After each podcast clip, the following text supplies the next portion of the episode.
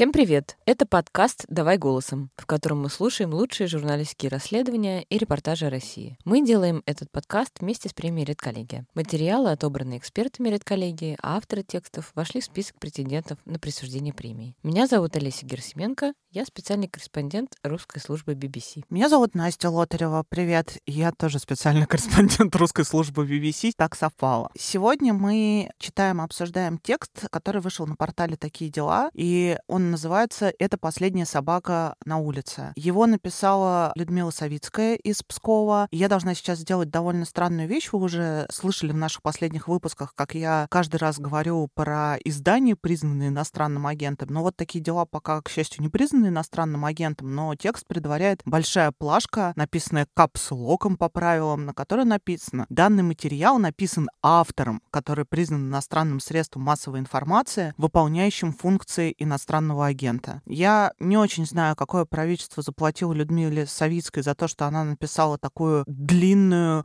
протяжную, очень русскую историю про то, как каждую осень и зиму на Псковщине волки выходят из леса в деревне, срывают собак с цепей и задирают их насмерть. Это на самом деле довольно важная проблема, которая не ограничивается одной Псковской областью. Это история про нарушенную экосистему, ну и, как обычно, про что-то большее, чем про историю одной деревни, в которой внезапно пропали все собаки, кроме одного единственного алабая. Давайте послушаем текст, потом мы его с Олесей обсудим и позвоним Людмиле Савицкой, поговорим с ней про всковщину волков экосистемы и про то, как у нас сейчас жить, когда тебя как СМИ единолично признали иностранным агентом. А прочитает нам эту статью Алевтина Пугач.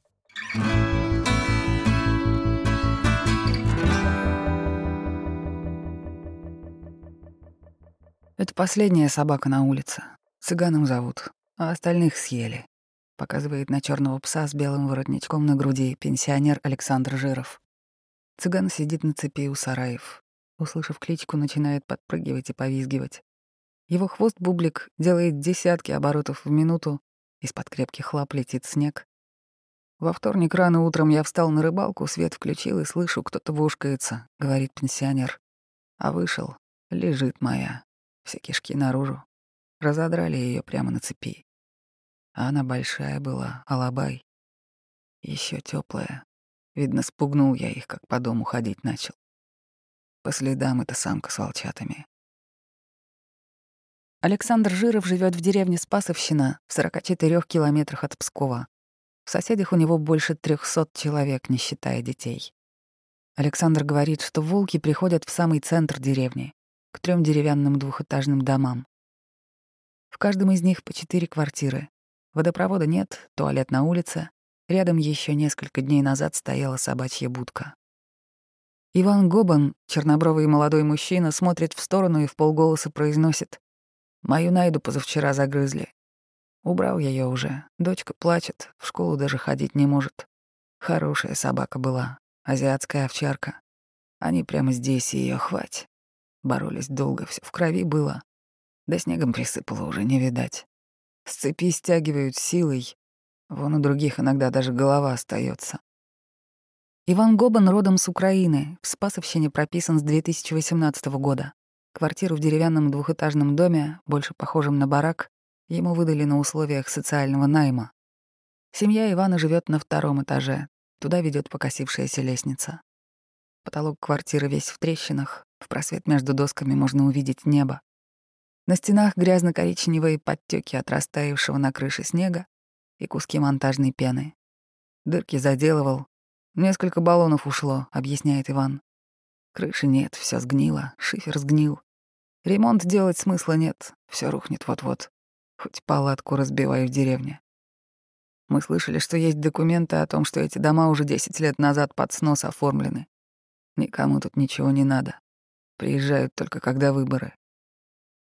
Его сосед снизу, Юрий Амусов, выносит бумаги из администрации. На вопрос жителей, когда отремонтируют дома, власти отвечают, помещения включены в региональную программу капремонта на 2014-2043 годы. При этом жители дома исправно платят коммуналку от двух до двух с половиной тысяч рублей. Сами не понимают, за что. Иван матерится, когда рассказывает про свой быт но возвращаться на Украину не собирается. Он уехал оттуда еще в 2008 году на заработки, а в год присоединения Крыма отказался от родного гражданства и за три месяца оформил российское. Бардак там на Украине, работы нет. При этой администрации никуда не сунутся, даже в больницу. И справка о несудимости стоит 100 долларов. А здесь бесплатная, гордится Иван. В России меня на работу везде и сразу берут. Я такой человек, что ни дня сидеть просто так не могу. Сейчас вот в лесах работаю. Водитель на манипуляторе. В России Иван встретил жену. Сейчас у них уже две девочки. Одна особенно тоскует по убитой волками Найде. Та жила с ними шесть лет, а несколько дней назад мужчина нашел ее растерзанную по кровавому следу. Больше всего боялся, чтобы до приезда охотников не увидели дети. Волки оттащили овчарку и доели на опушке леса. Он здесь виден из любого окна, а от подъезда до побоища Найды и волков меньше ста метров. Иван машет рукой в сторону небольшого деревянного сарайчика. «Видите, тут и баня у нас напротив. И удобство на улице. Мой ребенок сюда ходит. Как жить? Провожаю теперь до туалета каждый раз. Страшно же». Пенсионер Жиров кивает. На людей пока не лезут, но нече жрать будет, а нападут. Хозяйка последней выжившей собаки Ирина вспоминает, как летом волки, также не стесняясь прохожих, рвали собаку прямо у магазина. «Вот у нас клуб стоит, тут танцы были вовсю, народу много, тепло. А они подошли стаей и прямо на глазах съели собаку», — говорит Ирина. «И в новом году вернулись. Сейчас наша речка Лачкина замерзла, вот им по льду и хорошо ходить. Псковский район регулярно попадает в новости с заголовками о терроризирующих жителей волках. Но за последние три года на налеты хищников стали регулярно жаловаться жители самых разных муниципалитетов Псковской области. Елена Степаненко живет в деревне Ляды Плюсского района. В Орехово собаку съели. До скотины им сейчас не добраться, а собак народ в опасных местах стал на ночь закрывать, рассказывает Елена. Зимой волки постоянно на них выходят. На диких копытных им хорошо охотиться по насту, а без снега или с рыхлым снегом им пропитание тяжело в лесу добывать. Прошлые года были теплые, бесснежные были. Плодятся они хорошо, вот и развелось. Жительница Опочки Анжелика Никандрова писала губернатору региона в декабре прошлого года. У нас в городе ходят волки. Как только стемнеет, уже приходят в город. Страшно даже в магазин идти. Скоро начнут нападать на людей. Примите меры. В Островском районе в октябре волки напали на стада коров из местного фермерского хозяйства. За две недели погибли четыре буренки. В деревне Гришина волки загрызли нескольких овец. В ноябре волки отметились в Пушкиногорском районе. Живущий с семьей на хуторе в деревне Колесниково фермер Владимир Виноградов тогда рассказывал, что хищников стало необычайно много. Они приходили не только к нему, но и в соседние села. Мы сидим, одиннадцать вечера, на улице, во дворе и дома горел свет. И дочка тут мне говорит, «Папа, смотри, собака какая-то у нас бегает». Я на крыльцо вышел. Одна пробежала, другая. «Только не собаки, волки, блин», — говорит Виноградов. Дверь сразу закрыл, страшновато. А жена в окно потом смотрит, там еще один. Двое молоденьких и одна, видимо, волчица, постарше и покрупнее. Шерсть блестит, чистенькие. Позвонил охотнику в соседнюю деревню. Он приехал, походил, поглядел, не нашел. Пока вреда нам не причинили, но не факт, что еще раз не придут. У Владимира Петрова из соседней деревни Богданова летом волки унесли овец. У меня сначала коза-малышка пропала. Думаю, ну, может, где-то на выпасе запуталась, ножку повредила. А потом с женой отъехали с хутора, вернулись. Двери открыты, старшей нет и маленькой козы, говорит Петров. Взял ружье, пошел смотреть в двухста метрах от дома кусочки от нее. Метров пятьдесят волки ее волочили. Получается, за два часа маленькую съели и половину взрослой большой козы. Представляете, как быстро слопали, сокрушается Петров. Владимиру 54 года. Они с женой единственные жители деревни. Еще в начале 90-х в Богданове было 15 домов, в каждом жила семья, работали звероферма и телятник. Теперь, говорит Петров, пустыня посреди европейской части. Все брошено, будто война прошла атомная. С одной стороны от дома фундамент, с другой тоже. Там разваливается, тут падает. От некоторых уже и холмиков не осталось, проводит экскурсию по родным местам Владимир. Звероферма долго держалась, Но потом сломалась крыша, посчитали, что ее не сделаешь, и закрылись. Раньше первой приметой перед Пушгарами было частное коровье стадо в поле. А сейчас даже в поляне, это центральная усадьба, одна-две коровы. И мы свою под нож пустили, не прокормить. Владимир в Богданове с 1995 года. Переехал из Пскова после тяжелой аварии, когда полгода на костылях колдыбал и сознание вывернуло наизнанку. В деревне уже тогда не было работы. Но Петров признается, что не за ней ехал. В голове тогда многое поменялось. Курящий и не против позволить, я стал вегетарианцем. Хотелось уйти от того, что творится вокруг, но она все равно настигает, вздыхает Владимир. Я тогда не был красным. Здесь покраснел, хоть и стараясь в политику не лезть. Понимаю одно. Пусть тогда было зло, но теперешнее зло больше. И у нас нет вариантов выбирать. Жена у Владимира фельдшер, закончила курсы массажа и как индивидуальный предприниматель подрабатывает в Пушгарах. Туда ее подвозят соседи, потому что от Богданова до ближайшей остановки в деревне Позолотина 12 километров. Автобус, как уверяет Петров, ходит раз в месяц. Поэтому организуемся, у кого какие колымаги есть. Сегодня Владимир Петров берется за любую работу. По соседним деревням халтурит на тракторе на огородах, колет дрова, торгует сеном. В последнее время начал разводить коз и продавать их молоко. Но волки пришли. Убыток мне. Разводишь, разводишь, а тут раз. Что не сделает инфляция, сотворят животные, хмурится Петров. Теперь вместо того, чтобы хлопотать по хозяйству, фермер вынужден пропадать в полях сторожа коз. Такую жизнь он называет кошмаром. Говорит, что любит поле, но не настолько. Потерявшие собак псковичи на хищников зла не держат. Говорят, что те пошли в деревню от безысходности. Он звери кушать хочет, а сейчас тут никого нет. Ни зайцев, ни косуль, все ушли, рассказывает Александр Жиров. Даже глухарей не стало. Там, где така были глухарины, и теперь все выпилено. Я к главе сходил, а она говорит, мол, они взамен лес сажают. Только пока новый лес взойдет, лет сорок пройдет. Это для них деньги, бизнес. За подтверждением слов Жирова далеко ходить не надо. По всей Спасовщине ровными и не очень поленницами лежат еще не распиленные на дрова деревья. Александр ведет меня к недавно открывшемуся лесоперерабатывающему заводу «Оска Инвест». С конца января здесь делают сухую обрезную доску и топливные гранулы. Перед открытием руководство завода обещало 120 рабочих мест для местных.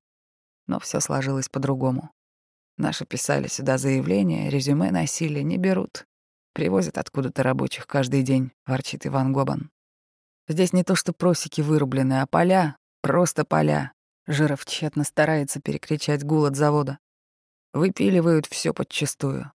Оттого зверь ушел за кордон. У пеньков-то жить никто не будет. Бардак везде. Лесов не стало, жрать нечего. Глава Середкинской волости Псковского района, куда входит деревня Спасовщина Раиса Шумкина, также предполагает, что волки выходят к людям, потому что из-за проблем с сельским хозяйством нарушились пищевые цепочки в природном мире. Несколько десятков лет не работают совхозы. Раньше сеяли зерновые, а значит, были суслики, зайцы, и волки питались этими мелкими животными. Кабаны тоже были, Копали картошку совхозную, говорит Шумкина. Теперь ничего нигде не сеется, не пашется, и мелкие зверьки не выживают. Зайцев мало, и хищники просто идут в населенные пункты за питанием. Она объясняет, что волосные власти ни разрешений на отстрел, ни лицензии не выдают. Максимум подают заявку от охотохозяйства. У нас и в прошлые годы нашествие волков было, но не так, чтобы каждый день. Руководители охотохозяйств дали телефоны, и мы развесили объявление, чтобы люди сразу звонили туда, а не нам, советует глава. Приписанный к спасовщине егерь Николай Сидоренков уверен, что волки ходить за псковскими собаками не перестанут еще долго. Мы их регулярно добываем, просто надо этим постоянно заниматься. В Середкинском охотохозяйстве не такая плачевная ситуация, как в других. Это же во всей области происходит. Волки ходят, потому что кабана не стало. Африканская чума свиней подобрала. Есть хищнику что-то надо, а собаку легче всего взять. С Сидоренковым не согласен бывший охотник, депутат Псковского района Валерий Колтаков. Ему в первую очередь звонят оставшиеся без собак жители Спасовщины. Вся эта история из-за того, что человек бесцеремонно вмешивается в жизнь природы, считает Колтаков. Пропажа зверя связана, конечно, и с усиливающейся охотой, но в первую очередь с тем, что другому зверю жить негде. А волк всегда живет на одной территории со своей волчицей. Говорят все время про лебединую верность. Хрен там. Волчья сильнее, уважительно произносит депутат. В конце февраля на очередной сессии Псковского областного собрания лидер регионального ЛДПР Антон Минаков внес законопроект об увеличении квоты на добычу парнокопытных охотникам, которые добыли двух и более волков. Минаков объяснил, что существующая компенсация в 10 тысяч рублей за волка даже не покрывает затрат на утилизацию животного. Популяция волков растет. Загаженные мусором леса привели к тому, что волки перестали бояться человека и заходят в населенные пункты, говорил депутат. По его словам, были даже случаи выхода волков на детские площадки. Законопроект Минакова приняли в первом чтении. А вот охотовед из Псковского района Татьяна Лосева считает, что сегодня с волками беды глобальной нет. Отстрел — очень трудоемкая работа, которая и денег требует. Стрелять можно только в лесах, рядом с населенным пунктом нельзя. Нет смысла сейчас поднимать эту тему потому что нет массового уничтожения. Стада не режут, на людей не нападают, считает охотовед. Ну, натягивает волчица молодняк на собак. У нас по всей области такая ситуация, каждый год одно и то же. Лосева думает, что визиты волков связаны с тем, что рядом с деревнями много свалок и загажены леса. Академик Раен, доктор биологических наук Анатолий Кудактин, автор многочисленных научных статей о волках, говорит, что в России появилась синотропная группировка волков. Это хищники, которые живут за счет человека. И гуляют они не только на Псковщине, но и в Архангельске, Вологде, Коми, на границе Курганской и Пермской областей, в Кировской области и Костроме. Алабай вкусный. Это нормальное уже для волков явление. Могут и через забор прыгнуть, чтобы собаку утащить. У них сменились пищевые предпочтения. Охотникам закрыли дорогу в лес, и они перестали волков преследовать. А по окраинам городов появилось много несанкционированных свалок с пищевыми отходами. Те пахнут, туда приходят собаки, потом волки. Получилась собачья диаспора, а волки ими питались как конкурентами, объясняет Кудаткин. Потом, когда похолодало, выпал снег, доступ к пищевым отходам на свалках почти пропал, собаки пошли на дачи, на окраины города, волки за ними. Есть разница, за лосем гнаться, за кабаном или поймать задушить собачку. Волки-лентяи не рискуют шкурой. Кудаткин говорит, что волки славятся своей пищевой избирательностью. Если попробовали жертву, та понравилась, а охота на нее мало опасна, то будут питаться только так. Поэтому, как только уменьшится количество бродячих, одичавших собак, волки вынуждены будут уходить дальше от города. Ну или охотники начнут и тех, и тех регулировать. Только по новому законодательству охотник не имеет права с ружьем рядом с населенным пунктом даже бродячую собаку тронуть. Он должен ее поймать и сдать, подчеркивает Кудаткин. Анатолий Николаевич считает, что проблема решится, когда вопросом займутся охотники. Разрешите им постоянно охотиться. И плюс, чтобы за волчицу платили 60 тысяч рублей. Добыть волка дорого стоит. Как только возникнет дефицит волчиц, Проблема снимется сама собой. Однозначно и быстро, уверен ученый.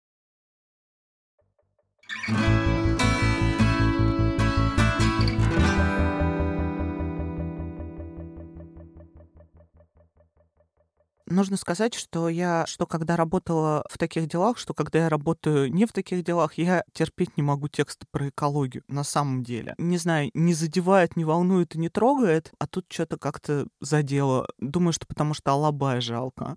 Там слышали такую фразу про вкусный был алабай, она реально какая-то жуткая, и представляется обреченный алабай, который сидит около своей будки и ждет, пока его сожрут с этой цепи. Кстати, знаешь еще, что отметила? Мы-то в городе все живем, ну и собачка это такой друг семьи, член семьи, спит на кроватке, ты такой с ними носишься, как с детьми. А там, ну, такой нормальный утилитарный деревенский подход. Ну, типа, жрут собак. Журналистка спрашивает, может, вы его в дом все-таки как-нибудь возьмете? Говорят, ну, в смысле, он же на цепи должен сидеть. А мне понравилось, что на самом деле все равно все сводится к функции государства, и регулирование не налажено, не устроено, и мне кажется, там еще должна быть какая-то цепочка в этом звене, а, которая привела к нарушению вот этого экоравновесия. Давай позвоним автору и спросим.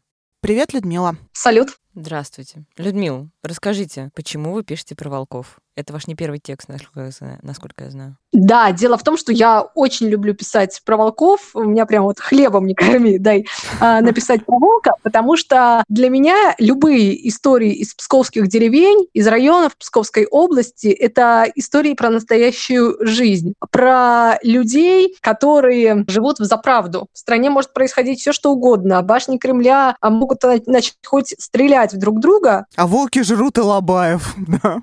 Да, а у людей при этом происходит обычная нормальная жизнь. У них пришел волк и сожрал любимого алабая. И вот для человека вот это сейчас самая большая трагедия, самая большая беда, и на нее нужно откликаться, потому что этот человек может рассказать о России, о нас всех гораздо больше, чем любой Вячеслав Володин. Блин, сложно поспорить, честно, честно вам скажу. Я вот что не поняла. Я прочитала профессора, который очень по-умному объясняет, что с этим делать. Но вообще есть какой-то технический способ со стороны стороны государства. Ну, типа, когда в э, городе начинают собаки всех жрать, вызывают отлов, там, я не знаю, санконтроль, вот это вот все. А тут такое, пойдите к охотнику. В смысле, пойдите заплатите охотнику, уговорите охотника. Нету какого-то способа воздействия со стороны властей, собственно. Это. Мне чиновники все в один голос выдают абсолютно заученный текст о том, что они принимают все меры, о том, что есть квоты на отстрел, о том, что по звонку сразу бригада бригада охотников выезжает в район с ружьями на перевес, а по факту все происходит иначе. Местные жители говорят, что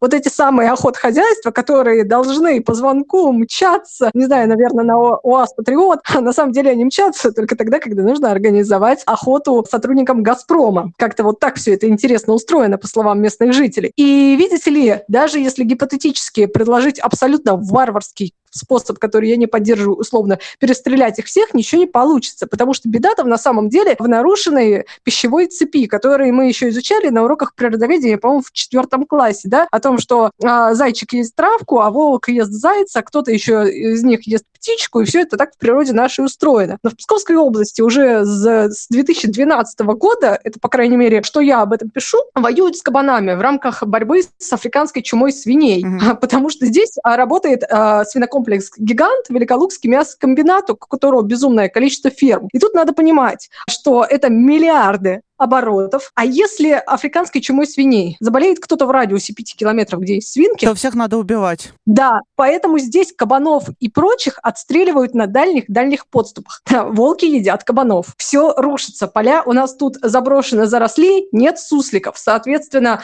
а, даже волку и маленьким кем-то не, не перекусить. И голодный волк, он выбирает единственный для себя способ выживания, он идет за собакой. Плюс добавьте к этому свалке, у нас мусорная реформа триумфально провалилась, как и во многих регионах России. Соответственно, на свалку пришла бродячая собака, ее увидел голодный волк, попробовал собаку, не сопротивляется, понравилось, все, закончились бродячие, пошел за вкусным алабаем. Как мне и сказал вот этот профессор из Сочи, да? Я ему звоню и спрашиваю, почему, как могли сожрать алабая? Он мне отвечает, так, алабай вкусный. Я, конечно, поежилась от этих слов профессора, но в целом его логику поняла. Мы с Олесей подумали, что это можно было в заголовок вынести, а лобай-то вкусный тоже. И какие у нас перспективы в Псковской области? Вот есть какой-то выход из этого? А мне кажется, что просто каждый житель деревни Псковской области должен обзавестись, э, по примеру великого вождя, персональным бункером. И в этот бункер запирать и себя, и собак вот тогда это как-то может помочь, потому что обычные сараи, ну вот что-то похожее на крепкий сарай, уже не спасает. А волки вместе с лисами делают подкоп. Они вообще блестяще договариваются,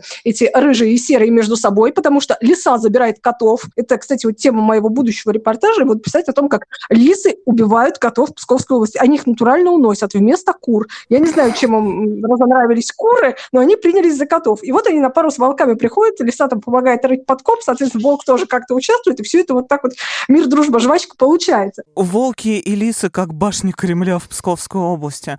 Слушайте, тут нужно сказать, я работала долго на сайте «Такие дела», и когда я открыла mm-hmm. ваш текст, увидела вот эту вот адскую приписку капслоком про то, что не СМИ принято, э, которые Роскомнадзор считает иностранным агентом, как у нас теперь mm-hmm. тоже принято, а когда увидела, что персонально автор считается исполняющим функции иностранного агента, Роскомнадзор, слышишь, я все сказал. Вот. Довольно жутковатое ощущение, ну, то есть как э, не знаю, действительно звезда на рукав нашита. У вас такие же ощущения, как у нас? Ну, тут очень интересно в том, что иностранным агентам объявляют человека, который вообще-то вот агент россиян, да, агент псковичей. Вот я пишу о волках, я пишу о крысе, которая вылезает с унитаза на четвертом этаже многоэтажного, многоквартирного дома. Чьи интересы какой иностранной державы я при этом лоббирую, помогая бабушке справиться с этой крысой и помогая собачкам выжить, мне до сих пор непонятно. И это, конечно, дико, что я попала в первую пятерку бедных граждан России, которых объявили иностранными агентами. Вот, Но... наверное, за волков объявили, я не знаю. Нет, ну а расскажите, как произошел? Суд-то был? Суд был позавчера. Меня суд утвердил в гордом звании инагента. Я попыталась в самом начале заседания объяснить Минюсту, который присутствовал и по видеосвязи, ну и тут территориальный представитель был лично, я попыталась им объяснить, что происходит. Я им сказала, что они перепутали агентов,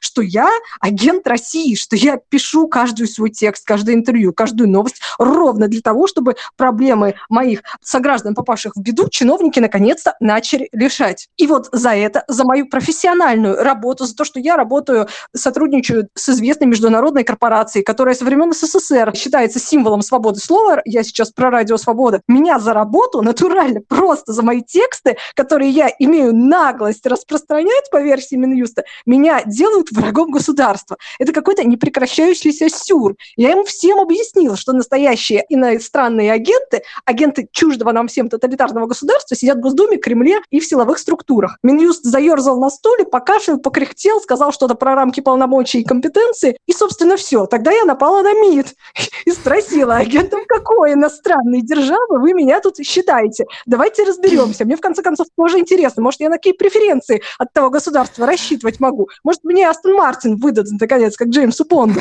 Они сказали, что не знают. Они сказали, что не могут мне ответить на этот вопрос, потому что, опять же, не в рамках компетенции, не в рамках полномочий. Зачем тогда нужен МИД, если он не знает, чей я иностранный агент. Не понимаю. Слушайте, очень смешно, но не смешно. Будем ждать текста про лисы кошек. Очень обеспокоены С нетерпением, да, кошек. пожалуйста, Людмила, да. напишите. Спасибо вам и до свидания. До свидания. Всего доброго.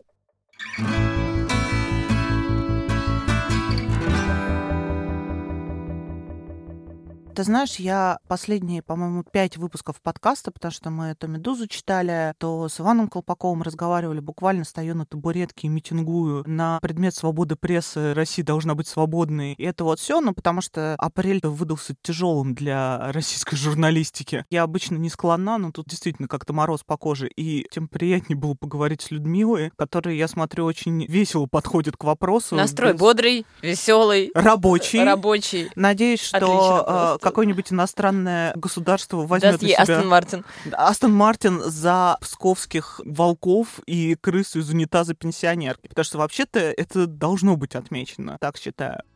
А с вами был подкаст «Давай голосом вместе с редколлегией». Пожалуйста, слушайте нас, ставьте звездочки. Я для Роскомнадзора еще раз скажу, что мы читали текст автора по мнению Роскомнадзора и Минюста, выполняющего функции иностранного агента, ведь я даже с трудом это читаю. Он вышел на таких делах. Пожалуйста, читайте тексты, это важно. Слушайте тексты и давайте обсуждать журналистику в России. С вами была Настя Лотарева и Олеся Кирсменко. Всем пока. Пока-пока.